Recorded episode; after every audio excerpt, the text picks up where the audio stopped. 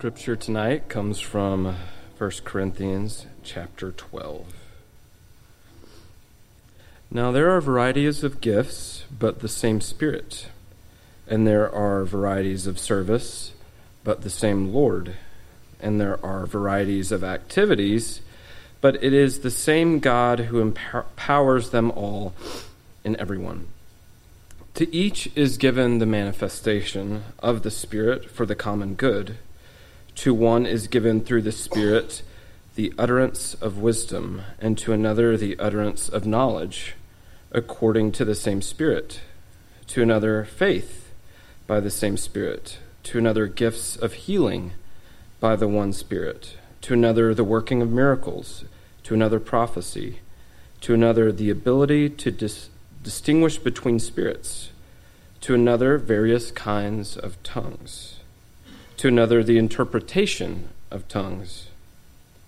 All these are empowered by one and the same Spirit, who apportions to each one individually as he wills.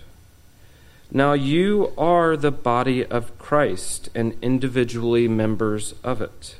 And God has appointed in the church first apostles, second prophets, third teachers, then miracles, then gifts of healing, helping, administrating, and various kinds of tongues.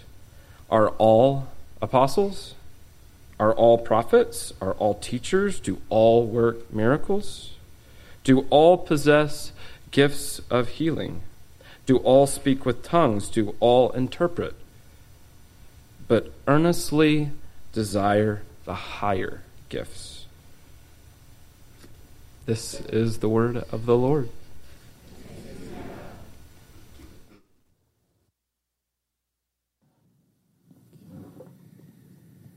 Well, normally tonight, I think the past 13 years, uh, I would preach on the wonderful story of Christ's entry into Jerusalem. But we have been in a series on healing. We've called it a Lenten healing journey. And I just felt like there was one more to do.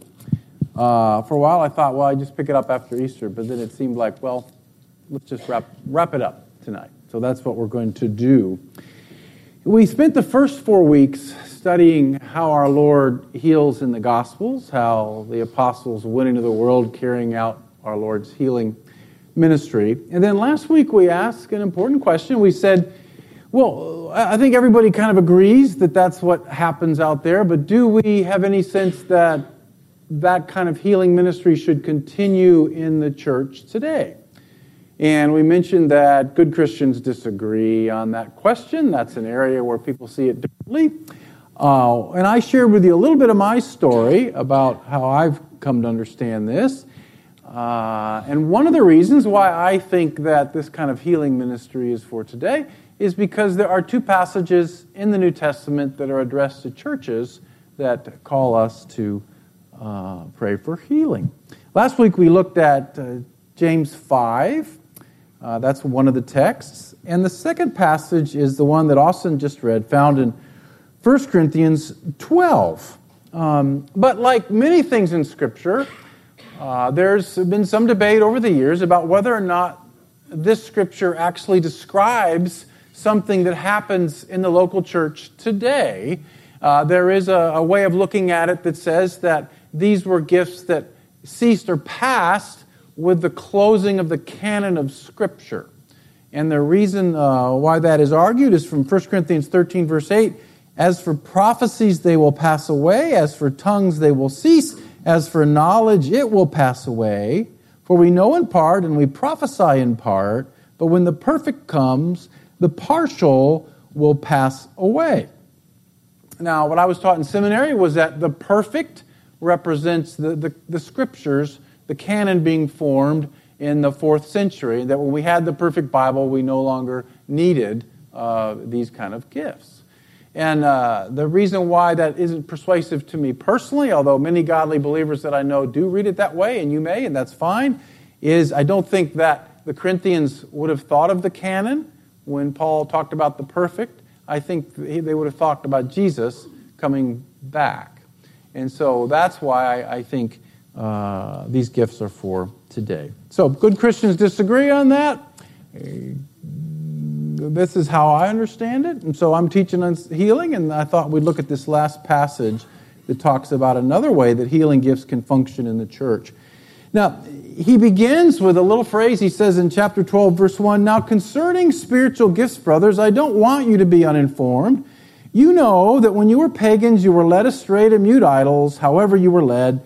Therefore, I want you to understand that no one speaking in the Spirit of God ever says Jesus is accursed, and no one can say Jesus is Lord except by the Holy Spirit. So, that little phrase now concerning appears about five or six times in Paul's letter to the uh, Corinthians as different issues come up. And so, evidently, what Paul is doing here is responding to a letter that had been sent him where the Corinthian church is asking questions about how to handle certain things. And so, one of the questions that uh, he gets has to do with uh, the charismatic gifts. Evidently, they're a community. And remember, this would be a, a, much smaller room than this. This would have been a house church. This would have been, you know, maybe 20 people, 25 people uh, where this is happening. It's really not addressing a large public gathering. Personally, I feel like uh, the practice of these gifts functions much better in a smaller, more intimate gathering where you know each other and you can kind of clean things up if, if things get a little messy. So, what kind of a context is he envisioning here? Uh, well, he says it's where people are speaking in the Spirit of God. So, this is a uh, some kind of a prayer, worshiping environment where people are hearing from God and sharing things. Over in chapter 14, uh, verse 26, we get a little summary. What then, brothers? When you come together, each one has a hymn, a lesson, a revelation, a tongue, or an interpretation. Let all things be done for building up. So that's sort of the context in which he's writing a small, essentially a small group, a small community where these kind of gifts are being practiced.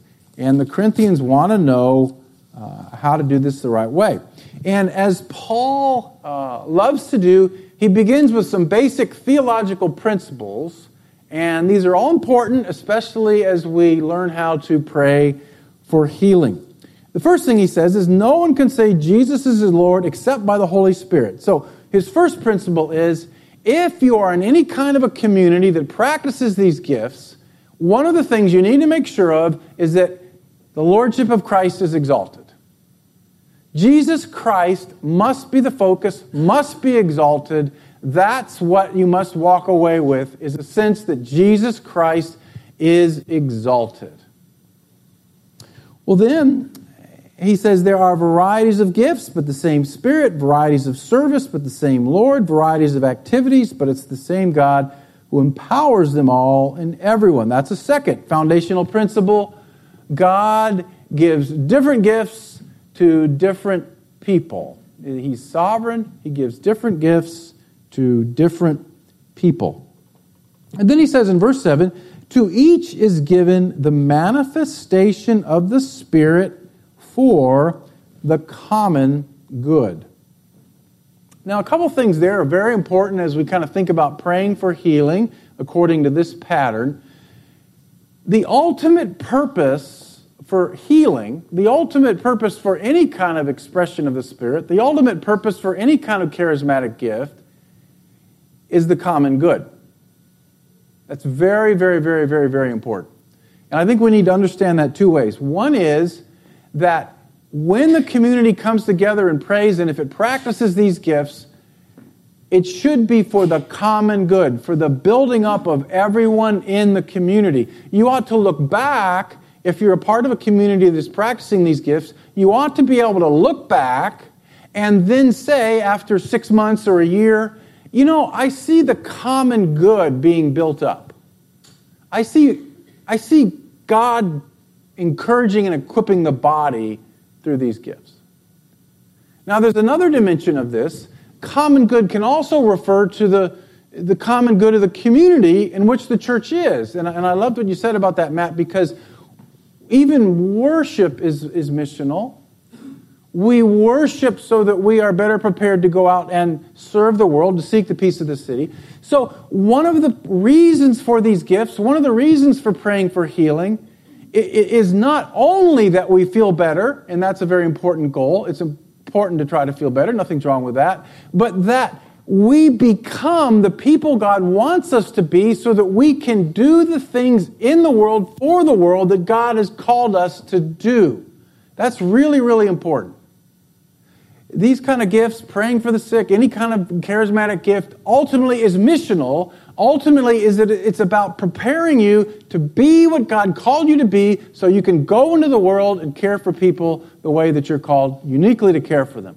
So, if, if some kind of charismatic renewal broke out in one of our small groups or one of your homes or, or somewhere in the church, and it was really powerful and lots of wonderful things happened, and, and, and a year later we ask, well, what actually happened outside of the room? The answer should have something to do with people became who they were made to be in Christ, figured out their callings, discerned their place in God's kingdom, and went out and served their communities, their families, their neighbors. If none of that happened, we miss something. Okay? It's got to, these gifts need to be used for the common good. Now, two other little details in verse 7. To each is given uh, the manifestation of the Spirit for the common good. Now, uh, the word given in the Greek is a present indicative. And so he's talking about the Holy Spirit giving gifts to the community in the present moment. See, he's not talking about, uh, he could have said, these gifts were given to you. There are some gifts that we receive when we come to Christ, right? You know, teaching, hospitality, helps, whatever it is that you have. You know, it's part of the package when you come to Christ. You always have it. You can always live out of it. It's always there. That doesn't seem to be what he's talking about here. He's talking about when you gather together in prayer, the Holy Spirit gifts certain charisms for the sake of ministry in the present moment. And the word manifest means to express, to reveal, to disclose. Uh, it, it's like it's the idea that there's a, a release of these gifts in the praying community when you come together for the sake of whatever ministry need is there. Now, let's briefly look at the nine gifts that he mentions and see how they relate to the gift of healing. Uh, and by the way, this is the only passage we have in the New Testament like this. There's no definition for these gifts. Uh, so we, we, shouldn't, we shouldn't be overly specific about what they say and are. This is Paul responding to a first century Christian community saying these are some of the ways the Spirit can manifest. It's not an exhaustive list. Uh, first, he says, To one is given through the Spirit the utterance of wisdom, and to another the utterance of knowledge, according to the same Spirit. Uh, the Greek is logos sophia, logos gnosis. Uh, logos means word. That would be a more literal translation. He's talking about a word of wisdom and a word of knowledge. We don't know exactly what that means. It means some kind of spirit given manifestation where God reveals to the community or to you who's praying something that helps you care for someone else. And in the context of prayer, it might be that you're praying for the person and the Holy Spirit gives you insight into how you might pray, supernatural insight about something that's going on. And then he says, to another, faith by the same Spirit. Uh, so again, these are all working together. This is like a symphony with different instruments uh, playing their part. You're praying, you're praying for someone uh, who's come and asked for prayer because they're sick or whatever. And the gift of faith means that someone uh, just kind of has an increase in the capacity to believe in God or to trust God or to step out in faith. And it, it, it kind of quickens the environment of the room and, and uh, kind of motivates prayer. To another, gifts of healing by the one Spirit. Now, what are gifts of healing? There's only two places in the New Testament where, where this is mentioned. When we read them both uh, tonight, the other one is at the end of this chapter, where, where Paul says, And God has appointed in the church apostles, prophets, teachers, then miracles, then gifts of healing. And he asks, Do all possess gifts of healing? So, what does he mean? Uh, what, what, what, is he, what is he talking about here? Well, again, we don't have a definition in the Bible. We're not, we're not given that. Um, I have experienced it two ways. I've understood it two ways. I'm not sure I'm right. I think what he's talking about is this community gathers for prayer around a person, the gifts start to flow, and sometimes he gives a gift of healing for whatever need you're asking for. There's mm-hmm. gifts of healing that are released in the prayer time. Now, I think, secondly, when Paul says at the end, do not all possess gifts of healing, I think he's referring to some people who seem to have a greater capacity to pray for the sick and, and see uh, God do something than someone else. I think that's just what he's talking about somebody who possesses a gift of healing. Doesn't mean they walk into a hospital and clean it out. Um, and I always get tickled at that. Well, why? Jesus just walked into hospitals and cleaned them out. Well, no, he didn't. uh, the pool, uh, pool, in Jerusalem was where Jesus healed one guy, sick people all over the place, and he healed one. Jesus didn't, didn't do that. And my other favorite concern at this point is, but I saw this charlatan on TV, and he milked people for their money, and that's why I don't believe anything about healing gifts. Well, come on. Um, that is a logical fallacy of the first degree. You can't say, I met a bad lawyer once. Sorry, Turner, it's been a lot about lawyers. Or Dan. Therefore, all lawyers are bad and I won't practice law. I, I read that a postman went postal and blew up his post office box, therefore, I will not use the mail service anymore. Well, whatever it is. You know, that's silly, right? So we can't, we can't go, don't use that argument. There's better reasons to not believe in this than that. Okay. So those are the gifts of healing. Now, to another, the working of miracles. What is the difference between a miracle and healing? Don't know. Okay. Uh, to another, prophecy. That's in that same family as words of wisdom and knowledge, supernatural insight for the sake of building another up. To another, the ability to distinguish between spirits uh, the spiritual world is real, it's not neutral. And so I think this is the gift that enables you, gives, gives a person in the room the capacity to kind of figure out maybe when things have gone dark, when things have gotten out of balance, when things are unhealthy, and they're the canary in the coal mine, and they say, you know, wait, wait, wait, wait, wait, wait, wait. Uh, you just said something in that prayer, and I, boy, my spirit was grieved when you said that. Let's, let's, let's back off here. This, by the way, is one of the reasons why I think most of the time, not always, most of the time, these gifts function best in small, intimate communities where you know each other so that someone can say, I, yeesh, that does not feel right. Or you can say at the end of the prayer time, is everybody okay with this? And someone can say, you know, I'm not. I actually felt like you totally missed this. Uh, and, and I'm actually kind of hurt. So it's important to have those kind of dialogues around this. Uh, to another, various kinds of tongues. To another, the interpretation of tongues. Um, interpretation of tongues functions like prophecy when you're praying for the, for the sick. Uh, tongues can be kind of a, a fire starter, an awakening of other gifts. And then he ends like this He says, All these are empowered by one and the same Spirit, who apportions to each one individually as he wills. Who apportions to each one individually as he wills. Now, that is so important because we get into so much trouble when we all start saying, well, you should have this gift and you should have that gift and I want this gift and why do you have that gift and I have this gift and your gift, you think your gift is better than my gift. The bottom line is the Holy Spirit's sovereign. He determines who gets what gift. Well, that's the last main passage in the New Testament about uh, healing. And so we'll end with that tonight. Uh, what we've seen is that Jesus Christ was a healer, the apostles were the healer, and as best as I can tell, the Holy Spirit continues that healing ministry in the local church today. Now, you may be asking, and this is a fair question Doug, I am not particularly drawn to the kind of prayer time you just described in 1 Corinthians 12. Are you saying, are you encouraging me to have that kind of prayer time? Are you saying my small group should go that way? Are you saying that somehow I'm less than because I'd rather pray through the Book of Common Prayer? Are you saying this is normative? No, no, no.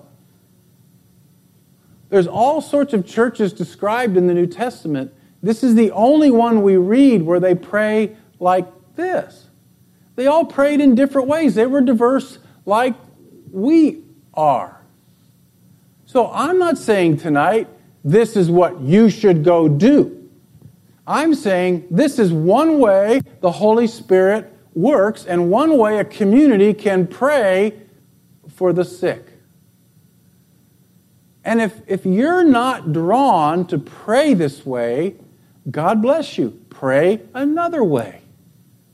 There are some liturgical prayer services for healing that are powerful. There's some, there's some contemplative prayer service for healing that are powerful. There's some Celtic prayer services that are for healing that are very powerful. There's all sorts of ways to pray for healing. Pray the way that you feel led to pray. And beloved, this I'll end with this. This is so important, but this is what I love about our church. We are not one flavor. And sometimes uh, that's why my, my, my hair is going. it would be easier if we were all one flavor, but we're not a charismatic church. We're not a reformed church. We're not a social justice church. We're not a mystical church. We're all here in this crazy soup together, trying to all love each other, not kill each other. And that is kind of fun on some days and not so fun on other days. But my plea with you is, my plea with you on this stuff is, let's celebrate each other and the diverse ways the Holy Spirit leads us into God's presence. Let's not judge one another for how we move into the presence of God. Let's not envy one another for how we move into the presence of God. Let's not look down on one another for how we move into the presence of God. Let's not force one another to do it the way that I do it, okay? Yeah, you want to learn from another side? Go do that. That's great. But we all have a spiritual DNA, a spiritual personality, and it's not going to change. There are many different ways of connecting with God, and we need to be a community where everyone here connects with God in a unique way that you're equipped to do so. So, I won't make you pray in tongues. Don't make me read Jesus Calling. All right? Okay. Let's pray. Um,